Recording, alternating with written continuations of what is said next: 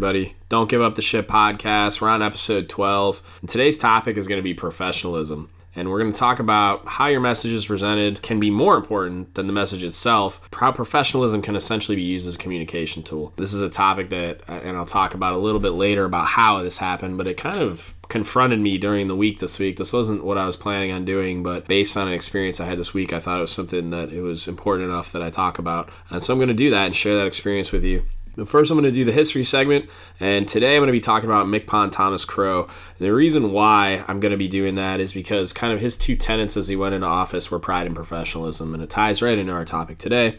So I'm going to read a bit of a bio on him and talk about some of his experiences. So Thomas Sherman Crow grew up in McArthur, Ohio, looking forward to the day that he could join the Navy. Raised by his grandmother, after his mother died in childbirth, he believed that the Navy was his only opportunity to break out of poverty he knew as a child. An uncle who served in the Navy with the Seabees during World War II was Crow's role model. In January 1953, after graduating from high school, Crow joined the Navy. After boot camp, he began training as an aviation structural mechanic. For the next 21 years, he lived in the world of an, being an aircraft mechanic, switching periodically between types of aircraft, platforms, and environments. Though advancement to E6 had come relatively quickly, he hit a stone wall when trying to make E7. He said, I was probably one of the most senior first classes, he said, uh, in the entire Navy. Chief just never seemed to open up.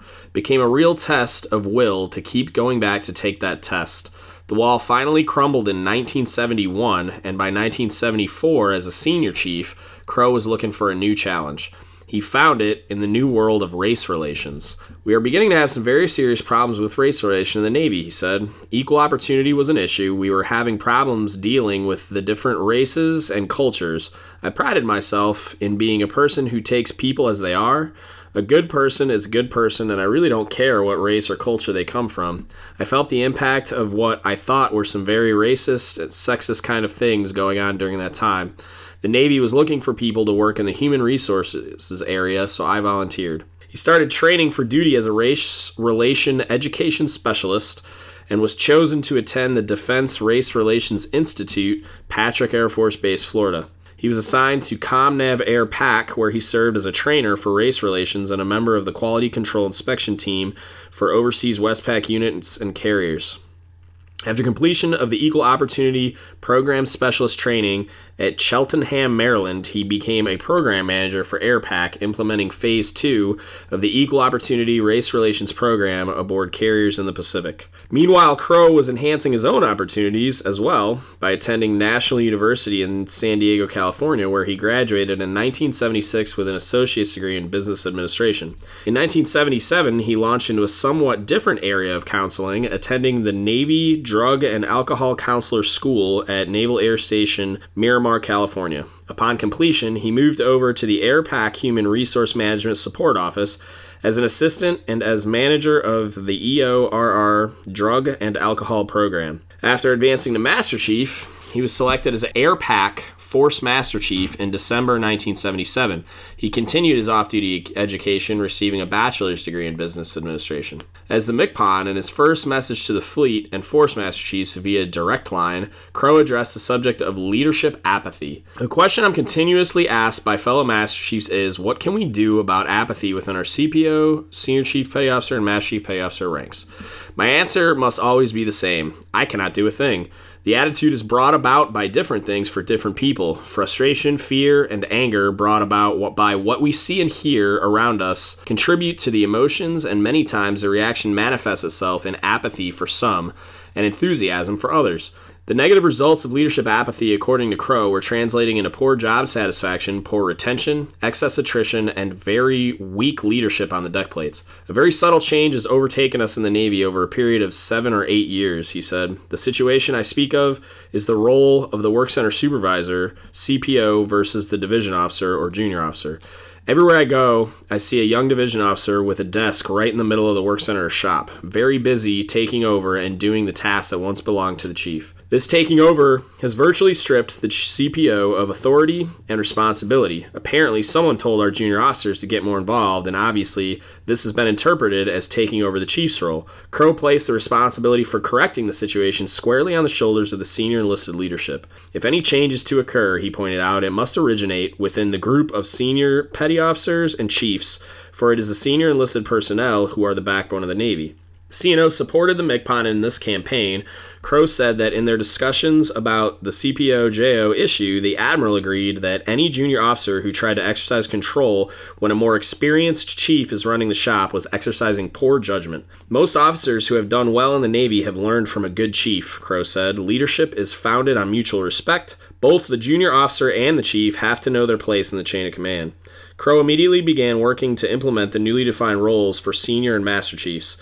This project must proceed slowly and carefully to ensure that the final decisions, especially those changes that impact upon our chain of command, he wrote in direct line, are ones that provide job satisfaction for the personnel it affects and strengthens the organization in such a way as to improve the credibility of both the senior and master chiefs and the junior officers in the Navy. Training for senior and master chiefs in those new roles would revolve around the creation of the Senior Enlisted Academy, Crow said.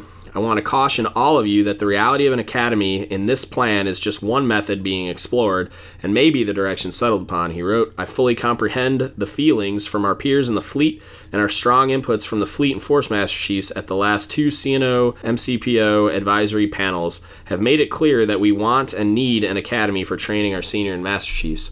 I will continue to monitor and participate in this project. Master Chief John H. Keeney, Commander Naval Education and Training Force Master Chief, was involved in the research and design phase for the Academy. In his newsletter, he pointed out that the SEA will not be a boot camp for senior personnel.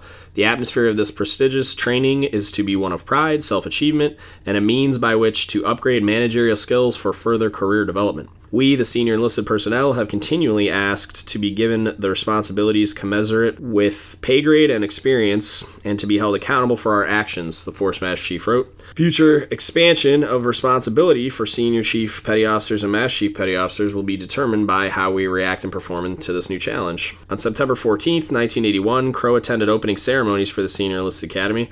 Pilot class of 16 students would receive nine weeks of education in communication skills, national security affairs, Navy programs, and physical readiness training. Classes were conducted in facilities at the Center for Wargaming Naval War College in Newport, Rhode Island. Throughout his tenure, Crow stayed in close contact with the Fleet and Force Master Chiefs, using them as a reliable system of communication.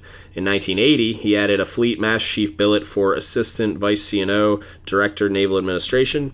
The new billet was called Naval Shore or NAVSHORE and was filled by Master Chief Bob White. Under Nav Shore were the Force Master Chiefs for Chief of Naval Education and Training, Naval Reserve, Security Group, Recruiting Command, and Bureau of Medicine. With the addition of the two new Force Master Chief billets, the organizational chart in 1980 had five Fleet Mass Chiefs, CINCPACFLT, Sink Lant Fleet, Chief of Naval Material, Commander in Chief U.S. Naval Forces Europe, and Nav Shore, 16 Force Mass Chiefs, and 7 CNO Directed Command Mass Chiefs. Crow initiated a spring Fleet Mass Chief conference to provide Fleet Mass Chiefs with an update on the status of personnel issues and to get current information to take back to their sailors. He also pushed for closer coordination between the Fleet and Force Master Chiefs and between the Fleet and Type Commanders and their Master Chiefs. He didn't believe that the Fleet and Forces needed to flock around the MCPON too much. He said they needed to be out with their commanders and their senior enlisted leadership, gathering information and recommendations that they could consolidate as input for the advisory panels. He also placed increased focus on the role of the Command Master Chief, guiding the creation of a new charter that expanded the responsibilities associated with the title.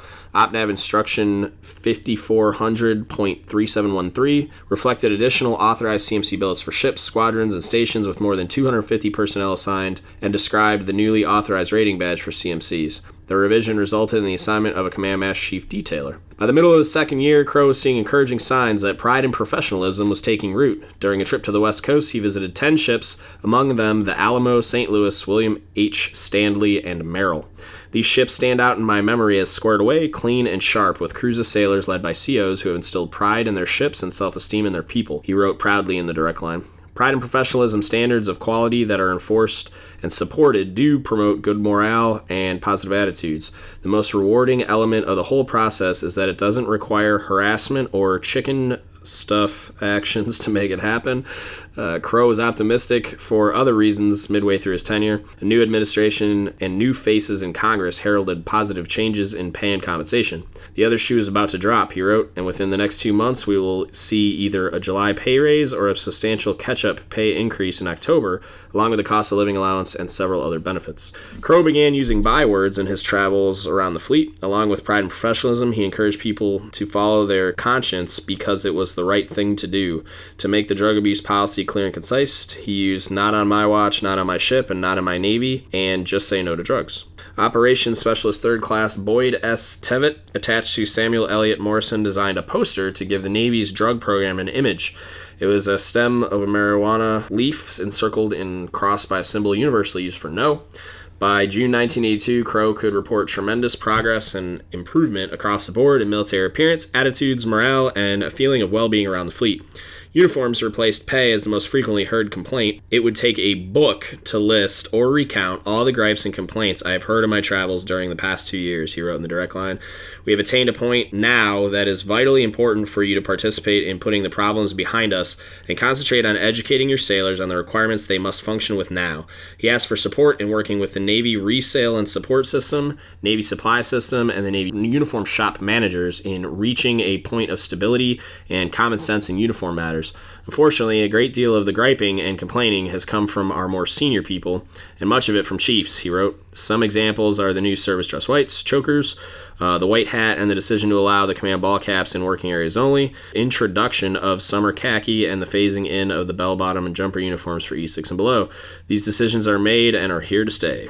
In June 1982, Admiral Hayward was relieved by Admiral James D. Watkins as Chief of Naval Operations. In the November 1982 issue of the Direct Line, Crow said goodbye. He expressed satisfaction that our good chiefs are taking the aggressive role of bringing the others on board with us so that our chiefs community can once again be respected for its vital role in the chain of command and for our inherited ability and ingenuity of taking care of problems at the lowest level, he wrote. Much of the fear, frustration, and anger that he found in the Navy was gone by the time he turned over office. Junior officers had become become more sensitive and aware of the role of chiefs in the command, and a mutual respect was beginning to take hold. Navy families were receiving support through individual commands, and family service centers. Ombudsmen were considered essential links in well functioning commands. And for the first time, the Navy had an official policy on child care operations. Navy paychecks were based on fairer wage scales, relieving the financial burden for many families. Drug abuse in the Navy was decreasing, and sailors were taking more pride in their jobs, their uniforms, and their physical appearance. As I leave the Navy to enter into a new career, I look back with a positive feeling about our Navy today, he wrote. It is not now and probably never will be without problems. I have enjoyed the unique opportunity of participating in a revitalization of many traditional things that had served us well in the past, had been pushed away for a period of years, and then brought back alive to serve us well again. So, that was a history segment today, and I felt it was very, very fitting. I know it was a little long, but there's a lot going on while he was the MCPON. Uh, so I felt it was fitting because he talks so much about pride and professionalism. He talked about a lot of other things that I've talked about in the past, which is why it kind of struck a chord with me, like the uniforms piece and, and just maintaining yourself in a way that communicates, I guess, to those that are watching and listening and, and seeing you out there doing what you do, what we're all about. And, and it, this kind of put a word on it for me professionalism. I'm not quite sure why I missed it before, but I thought it was very, very fitting. And then I had an experience this week, like I mentioned at the very beginning, where I felt like based on past experiences I've had and then what happened to me this week, uh, it was something that was very important that I wanted to talk about. Professionalism is something that I feel like we need to talk about uh, and needs to be understood and is commonly misunderstood as a communication tool.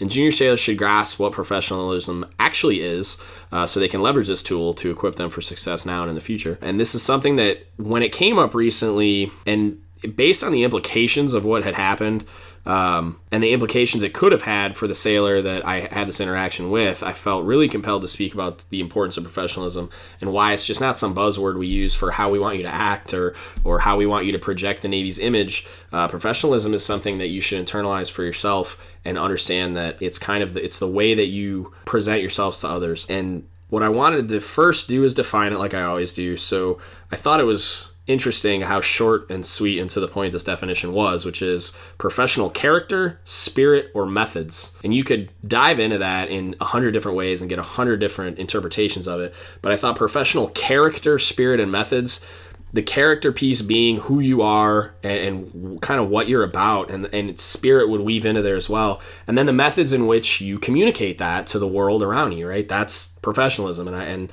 that's why when I when I read that definition I was like yes this is what I want to talk about. This is exactly what I've been trying to put a word on. And I've I've found it in a way that even I didn't really like I looked at professionalism and kind of thought the word was a little humdrum you know and there wasn't a lot to it. And it was just something a sticker we put on certain things that it was just the Navy, the way the Navy wants you to behave. Uh, and it's not. And this is what we're going to talk about. Okay, so why is it important? Professionalism is more than what we just mentioned. It's the way in which you handle yourself in every way while you're representing the Navy uh, and while you're representing yourself. And it's a literal term for what I talked about in episode three, okay, learning to adjust to the Navy. When I went, I, I just droned on and on about realizing that the Navy works a certain way. And once you accept that the Navy way is the Navy way, uh, you're going to have a lot more success by learning to function within that system. Uh, and the way that you function in that system and the, the way that you you learn to leverage that system, professionalism is the is the, kind of the, the vein in which I was trying to to uh, go down and you can still accomplish all of your ends and all of your goals by working within this system in a professional manner.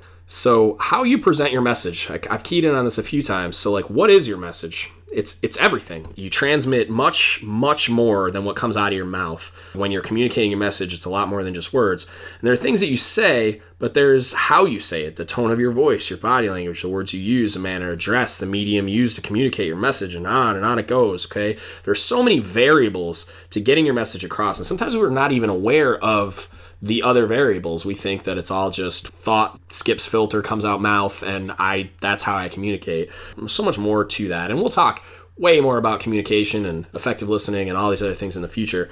I think effective listening was actually the topic I skipped over to do this one, so we'll, we'll get into all that. But one of the ones that can become a landmine for so many junior sailors is professionalism. Okay, when you're pre- presenting your message, if you're not doing it in a professional manner, it can become a huge issue for you. Uh, so professionalism in practice I kind of want to break it down a little bit and talk about the different areas of professionalism, and, and it's all tied into communication. So you have your like your physical message. This is everything that I see when you're communicating with me. Uh, it's your uniform, like we spoke about last week, down to little tiny minutia, like wearing your cell phone on your belt in the wrong place or having the wrong belt on. That sends a message to the people who watch you without saying a word. It sends a message to me if you're trying to communicate something to me. Uh, it's your body language and facial expressions. When we get upset, uh, we'll say one thing at times and communicate a completely different message through these methods, through your body language, through your, the expressions on your face, or if you're rolling your eyes at me or whatever, because you're upset. And then we say we're fine, and, and you're you're saying a lot more with that facial expressions and body languages that completely contradicts what's coming out of your mouth.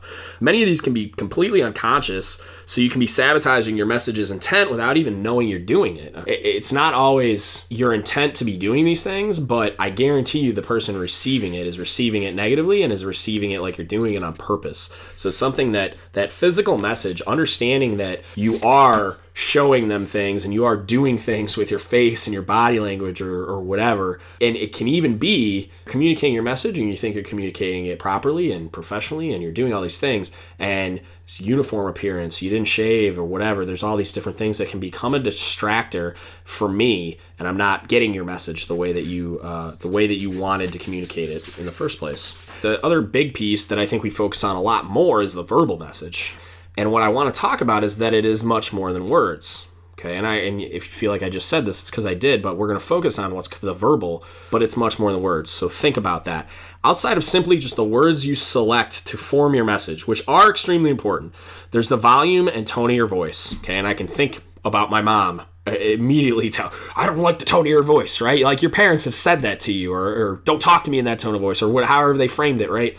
you you've been told this you just didn't hear them uh, it can be as important as what you're saying if you use that piece incorrectly or ignore its importance your message can and will be lost entirely this also is where you communicate that you are in fact a subject matter expert when you're communicating verbally in in the arena that we do uh, there are many times especially at your junior levels where it's critical to be an expert in your field and to be able to demonstrate that with words and your example. Okay, this is where in positional authority type positions, Uh, so, like work center supervisors that may be the same ranks as your charges. This is where you derive your authority from. Is being the subject matter expert. Is that I trust that you're the go-to person or you're that you're an expert and you're leading me in the right direction.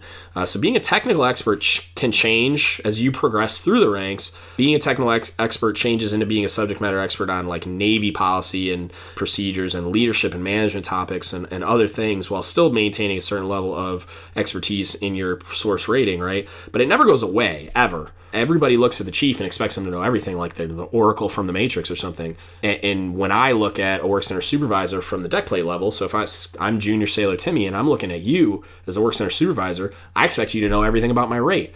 Do you? No, of course not. You're not going to memorize everything, but you should know where to find it. Okay, so be informed, like we always say, and be a subject matter expert wherever the subject, you know, is required. Okay, whatever subject is required of you. And then the example. So this is what I'm. Uh, this is where I'm going to hit up exactly what happened this week. I want to give you an example of of why this can be a landmine and why it's so important that you're aware of it so that you can avoid that landmine.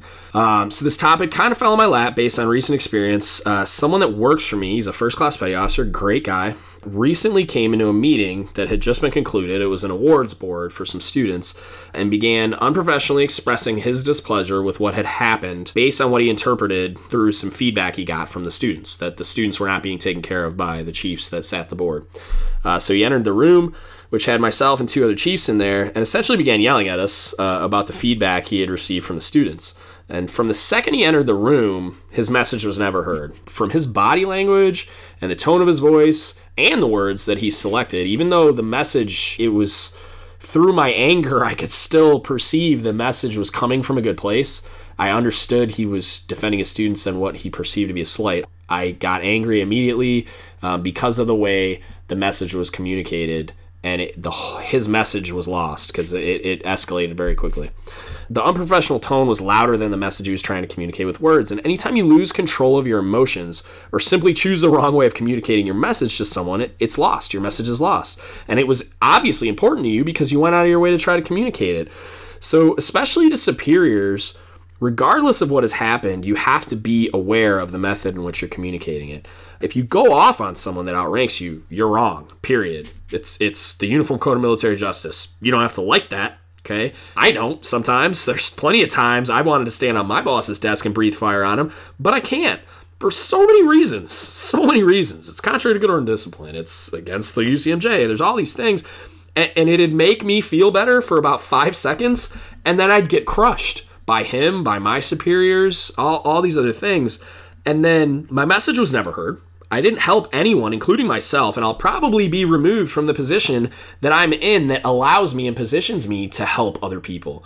So, if I understand these things, though, if I understand professionalism and why it's important when you look at a communication, then every aspect of how I convey my message is important. I'll position myself to better take care of my charges and to potentially help develop that leader that I answer to uh, to be a professional example to everyone. Okay, so that's kind of the linchpin there is like the reason it is so important and the reason why you can't go off half cocked and just verbally just assault someone because you think they're wrong, no matter how passionate you are about the topic, um, no matter how wrong you think they are for whatever it is that they did, especially when they outrank you, but even when they don't because your charges are going to shut down if you come out come at them sideways as well. So the way in which you communicate to all of these people do so professionally in every possible way because you're just going to throw up roadblock after roadblock after roadblock to your message being being properly conveyed and, re- and received in the way that you want it to be by not doing this and not being aware of these things. No matter what you're going to throw up roadblocks and it's going to make your life much much more difficult okay? Uh, it's already summary time can you believe it? Uh, i know i say that like every time around the same time but i'm just getting proud of myself because i'm actually limiting this to about 30 minutes each time so we talked about what professionalism is okay we defined it in a short and sweet definition that was very very fitting and and that can probably by reading it over and over again at different times it'll probably send you in a hundred different directions but it's very applicable to what I wanted to talk about. We talked about why professionalism is important and then how to present your message. Professionalism in practice, the physical and verbal messages really dig into that. Take some time to really analyze that, like how you're received. I'd encourage you to get feedback from people and ask them how you're received because I guarantee you, you're not received how you think you are. That's one thing that I've learned in the last three years of my naval career is that I have this idea in my head of how I'm perceived and then there's reality and i've worked really hard to try to close that gap because the more i know about how i'm perceived the easier it will be for me to get my message across. And we'll again like i said we'll get into proper communication and effective listening and all this other stuff down the line uh, if you're wondering more about that. I, I, know it's something that's probably important to everyone. Uh, and then we talked about what happens when this goes terribly wrong. The young man that uh, was involved in that exchange uh, really great guy just went about it the wrong way so, junior sailors should grasp what professionalism actually is so that they can leverage this in the future for the people that they lead, for themselves, and even for their superiors. If you're aware of this, you can use this to help develop junior officers, like we talked about in the MCPON segment, in the history segment.